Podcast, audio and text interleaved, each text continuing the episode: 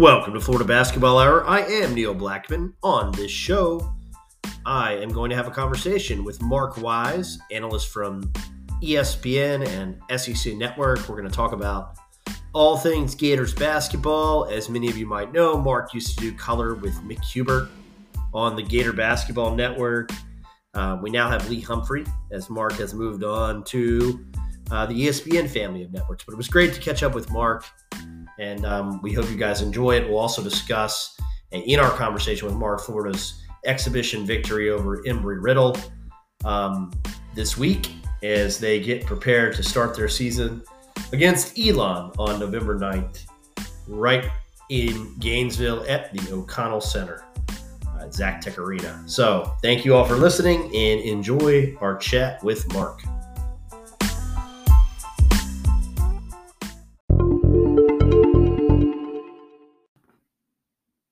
So, we welcome in Mark Wise, the SEC Network and ESPN basketball analyst, former color commentator for the Florida Gators with Mick Hubert in the national championship years. Mark, welcome.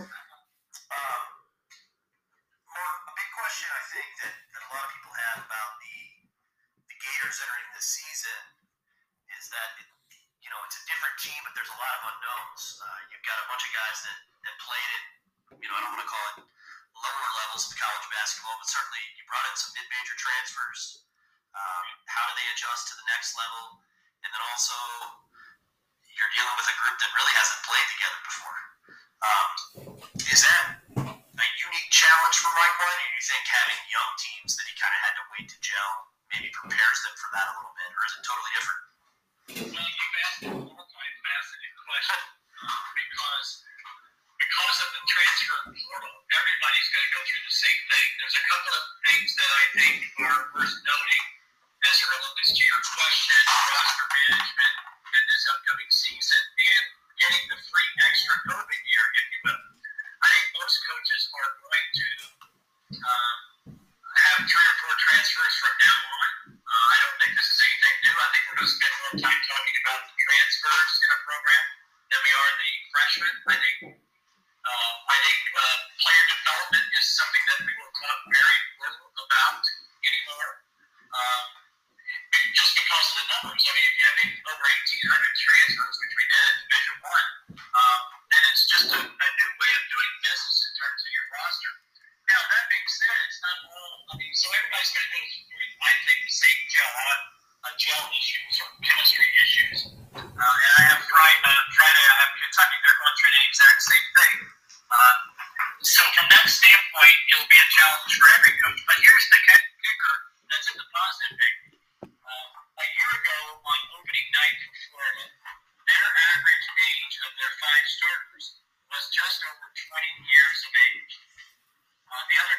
against uh,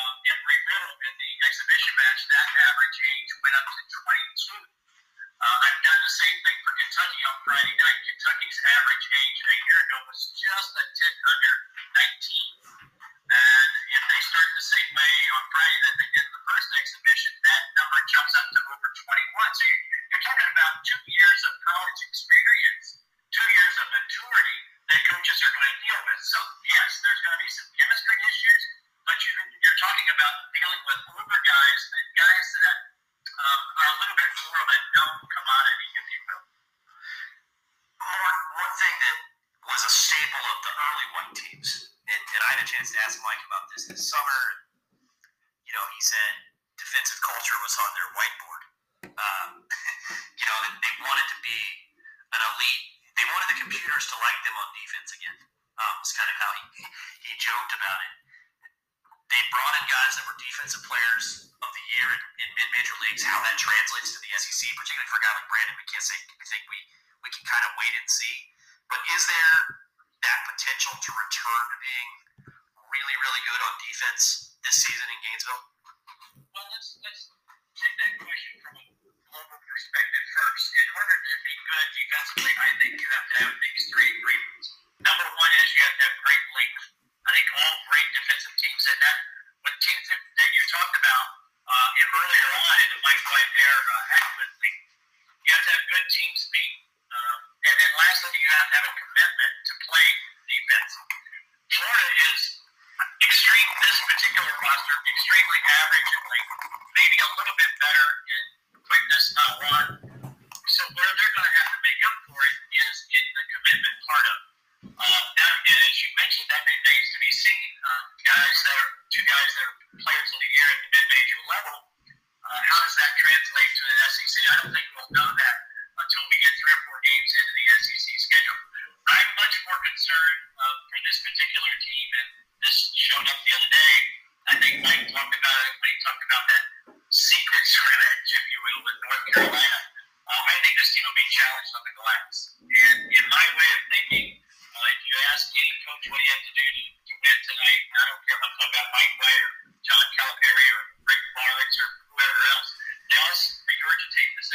Got to defend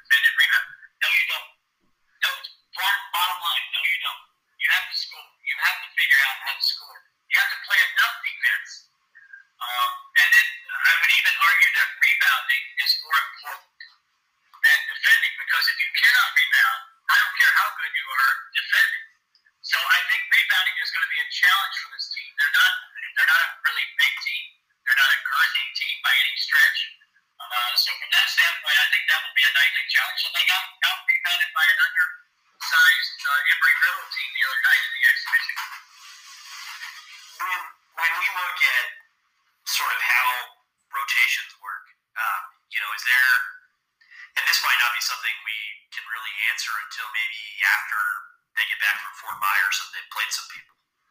But do you think that, that there will be, you know, by March, Mike has consistently played like seven guys. Um, you know, you know that he, he trims his rotation down like a lot of coaches do. Um, you know, do you think it's a longer bench just trying to find a combination that can rebound? Maybe it's maybe it's Duruji, Castleton, and, and Fleming a lot. Maybe uh, it's some combination of Felder and Duruji on the floor at the same time.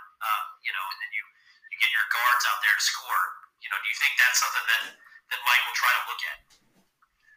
Well, I think he's going to go through the entire roster. Sure, I think everybody does. But when I look at the size and the girth of these guys, if you play Duruji uh, at the floor, he's one kind of rebounder. If you take Castleton off the floor, which he played 25 minutes the other night, so that's 15 minutes you're playing without Castleton, um, and Jitoboh played eight of those. Uh, so what do you do with the other seven minutes? And, and one of the reasons why you play an exhibition game is it gives you a chance to flirt around with combinations. And they actually had Duruji and Felder on the floor at the same time. But do I see those guys as effective rebounders?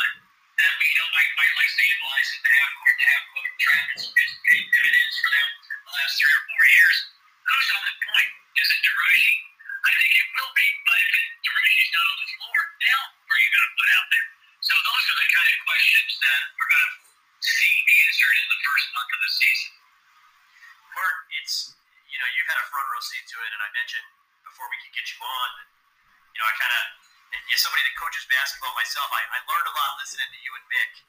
Um, you know, and, and I, I, I've always appreciated your kind of ability to, to be succinct and let the game breathe on TV and radio.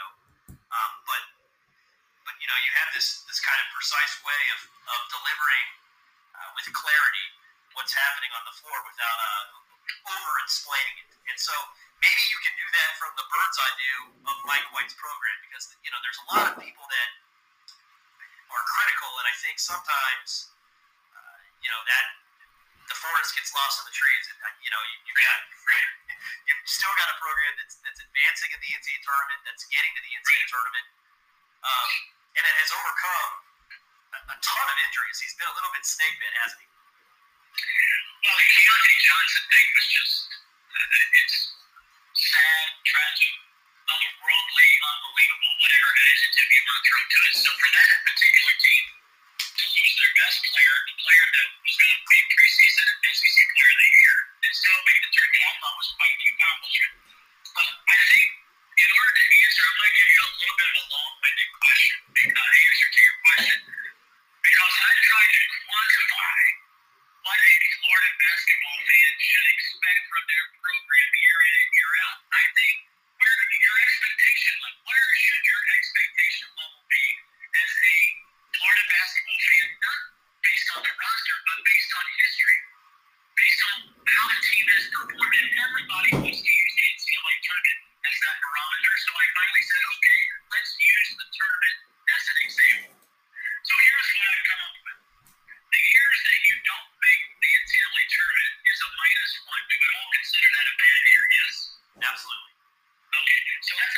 and if you make the tournament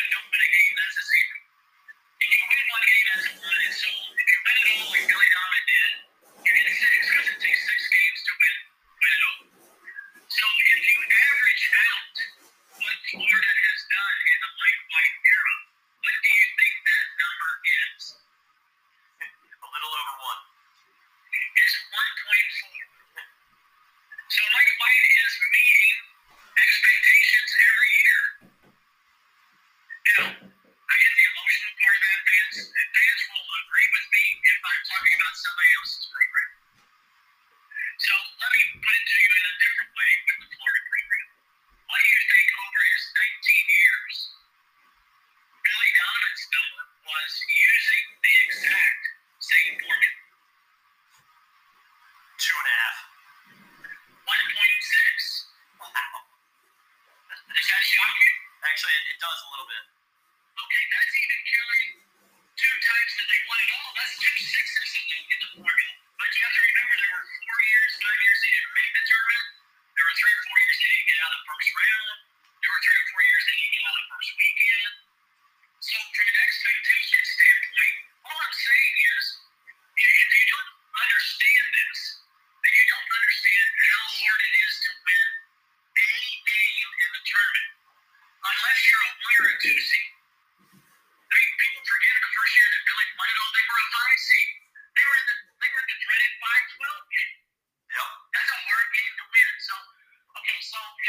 everybody goes, okay, I, I, okay, I get it. What about Kentucky? Would you like to know what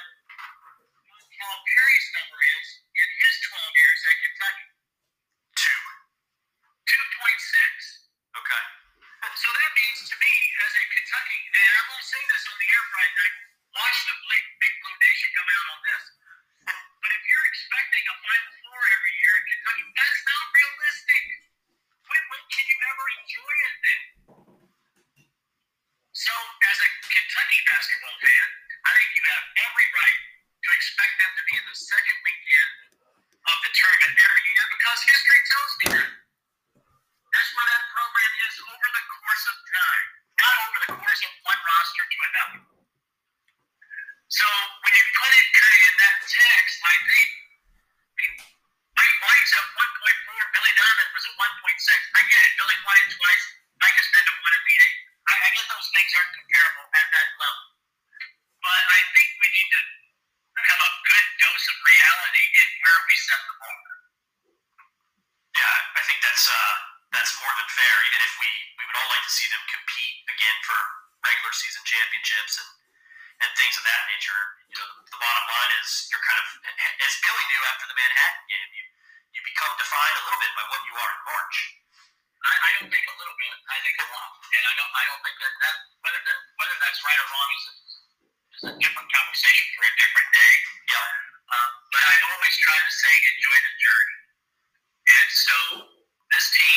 um, starts on the 9th against Elon uh, Handeke, and the journey begins. The, the March Madness, last time I checked, they do not hand out the bids on November 9th. So if you don't hand out the bids until March, let's enjoy November, December, January. Yeah, no, couldn't, couldn't agree more with that, Mark. And I guess I'll, I'll close with this. We saw some of this five out offense uh, against Embry Riddle little bit. Yeah. Um, yeah. I thought we saw more of a commitment to, to cutting and moving off the ball than, than we have seen to some extent recently. Although, uh, again, in their defense, I think last year they had to revamp the entire offense when the Keyontae tragedy occurred. Uh, do, do you get the sense they're comfortable with where they are offensively?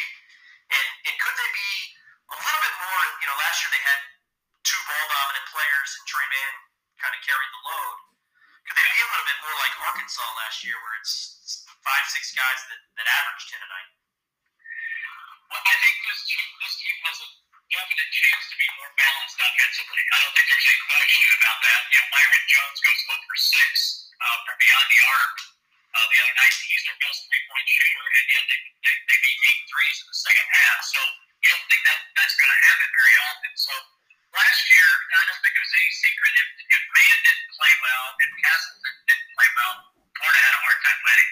I don't see that same hamstrung kind of roster this year. I think it's much more balanced. Um, I love the role that Appleby played the other night coming off the bench. Um, a spark, gives him a kind of emotional lift. He knows, just like everybody knows, he's got to work on his assist to turnover ratio. I think it was 1 to 1 or 82 to 72 assist to turnovers last year. And um, he was 7 and 2 the other night, 7 assists and 2 turnovers, which is you know, outstanding. So I like the fact that they probably have found their sixth man already. Um, and I like that role. He played more minutes than anybody else the other the other night, so I hope he embraces that role. Um, I think C.J. Felder kind of got lost in the shuffle the other night. I think he will be part of the mix, but I don't know for sure who the eighth guy is going to be right now. Uh, I think I think you really should have eight, especially early in the season. So that's yet to play itself out. Um, but you know, we'll, we'll see starting Monday night against D1. Yeah, I think they'd like it to be Niles Lane because he's so good Oh, defensively. I know what you asked me. I mean, I didn't like not to interrupt. Yeah. Um, yes, they ran more action off the ball. They were a ball screen that have been a ball screen heavy dominated offense in the half court the last three or four years. Um, and I saw more action off the ball. I think I think what I call three way action has to be part of your offensive arsenal. Every no no matter what program. And what I mean by three way action is that there are three players going in three different dire- directions, all kind of close together to create some natural screening, hard to guard, tough to switch kind of action. Uh, Florida did a little bit of that the other night, not a whole lot, but they certainly did a whole lot more uh, off the ball, which I kind of like. Uh, I don't know that they'll become Davidson or Tennessee, who runs a lot of the Davidson action. Um, but yeah, I, I don't know that they have that. The other part of that equation is I don't know that they have a great guy on the ball to run the ball screen as heavy as Tre Mann did. So from that standpoint, um, you know, the, the first big test for that will be obviously Florida State because Florida State switches everything and they have the length to switch. They don't care about mismatches. Uh, most teams, I, I just don't think you can play Florida State and, and just come in with the same kind of offensive scheme that you play every day in practice. You've got to do some, some different things to disrupt what they try to do defensively. And, and I, I think I've said that for not only Florida, but anybody in the ACC. I mean, you've got to have a different approach to a team that is built completely different than most teams you play. Well, Mark, we appreciate your time, and I hope uh, folks can catch you uh, calling plenty of college basketball games for ESPN this offseason. I know uh, we we we, had, we enjoyed having you for so long with Mick. Um, you know, we love having Lee Humphrey too, but uh, it's good to, it's good to hear you and talk Gators Gators Yeah, basketball with you. I only know uh, my November schedule right now, so um, I go.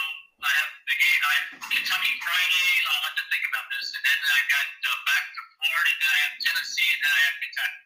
And, and that's as far as my schedule is out right now. So I'll be on the SEC network a lot, and then they'll sprinkle me in through the ESPN family of networks on different games. So excited to be part of it. Was excited to be courtside the other night. Um, hadn't, hadn't been courtside since January 2nd of last year.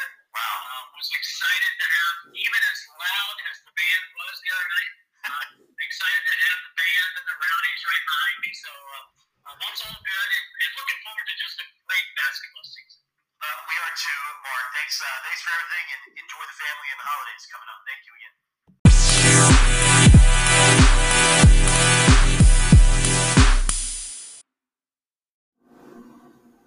All right, y'all. So just a couple uh, notes after the Mark Wise interview. Obviously, some uh, audio stuff with uh, Mark being in a phone um, phone interview and not the normal platforms that we use. But uh, thank you for listening.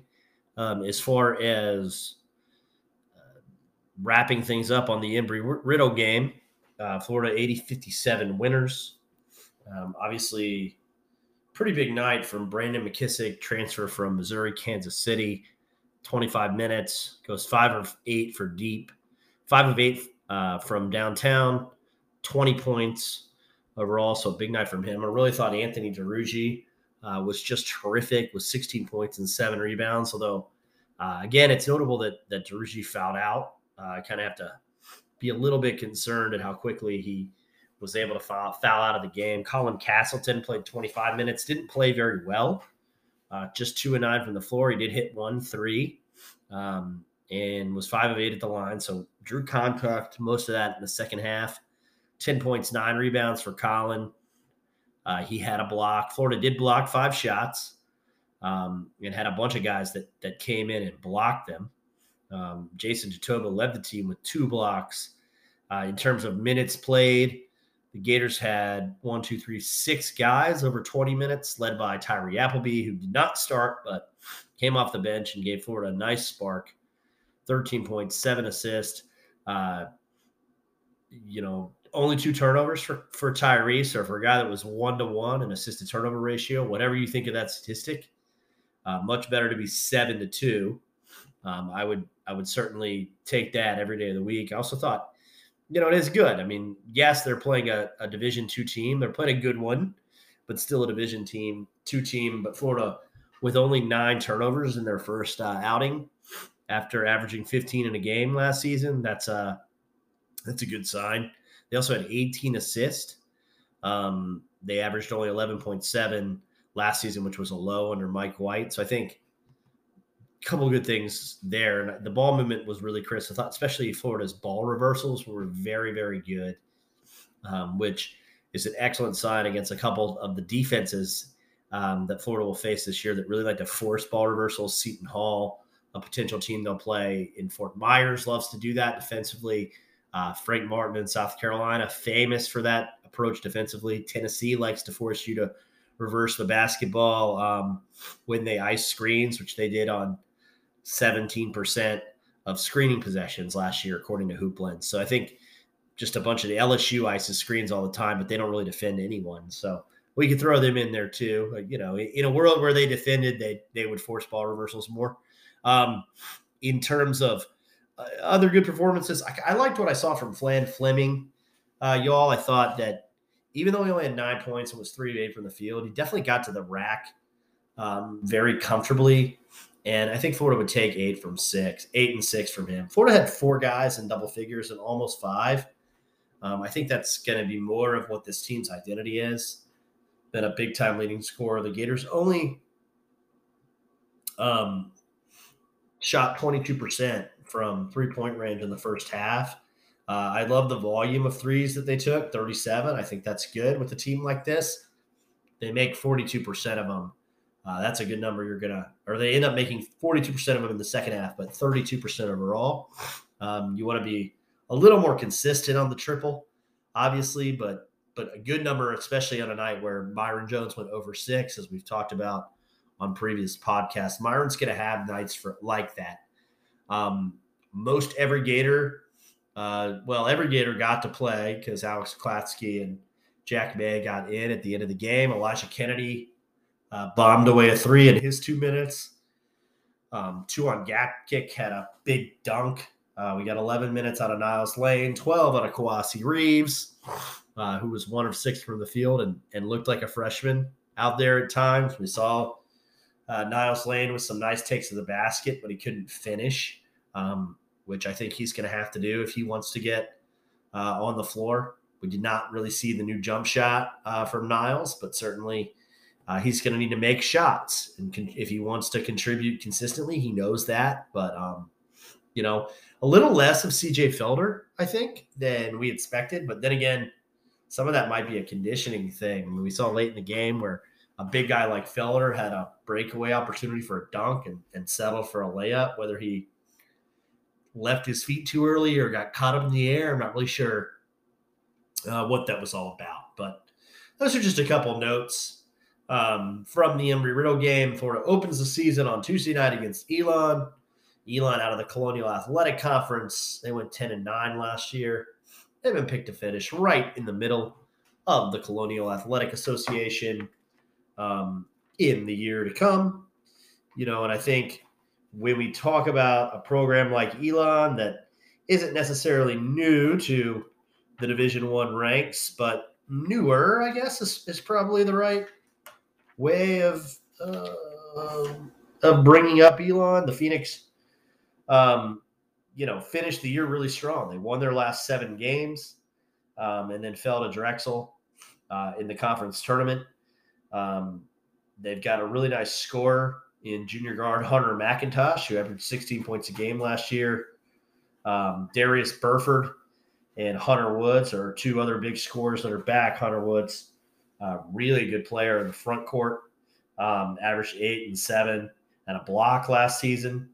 Um, I think the biggest thing is just how are they depth wise, um, and how are they health wise. They have an electric scorer named Jared Gillens Butler who could really help them compete at the top of the Colonial.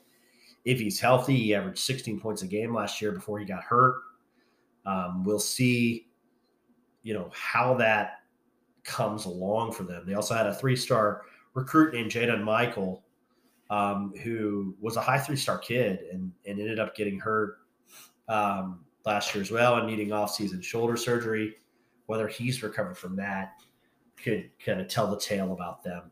Um, so we'll dive more into Elon when Eric Fawcett joins me for the remainder of the next show. But just wanted to get these final notes as it relates to the Embry Riddle scrimmage and the Elon game out there uh, so that they rather for consumption. Um, thanks for listening and hope you guys enjoy the show.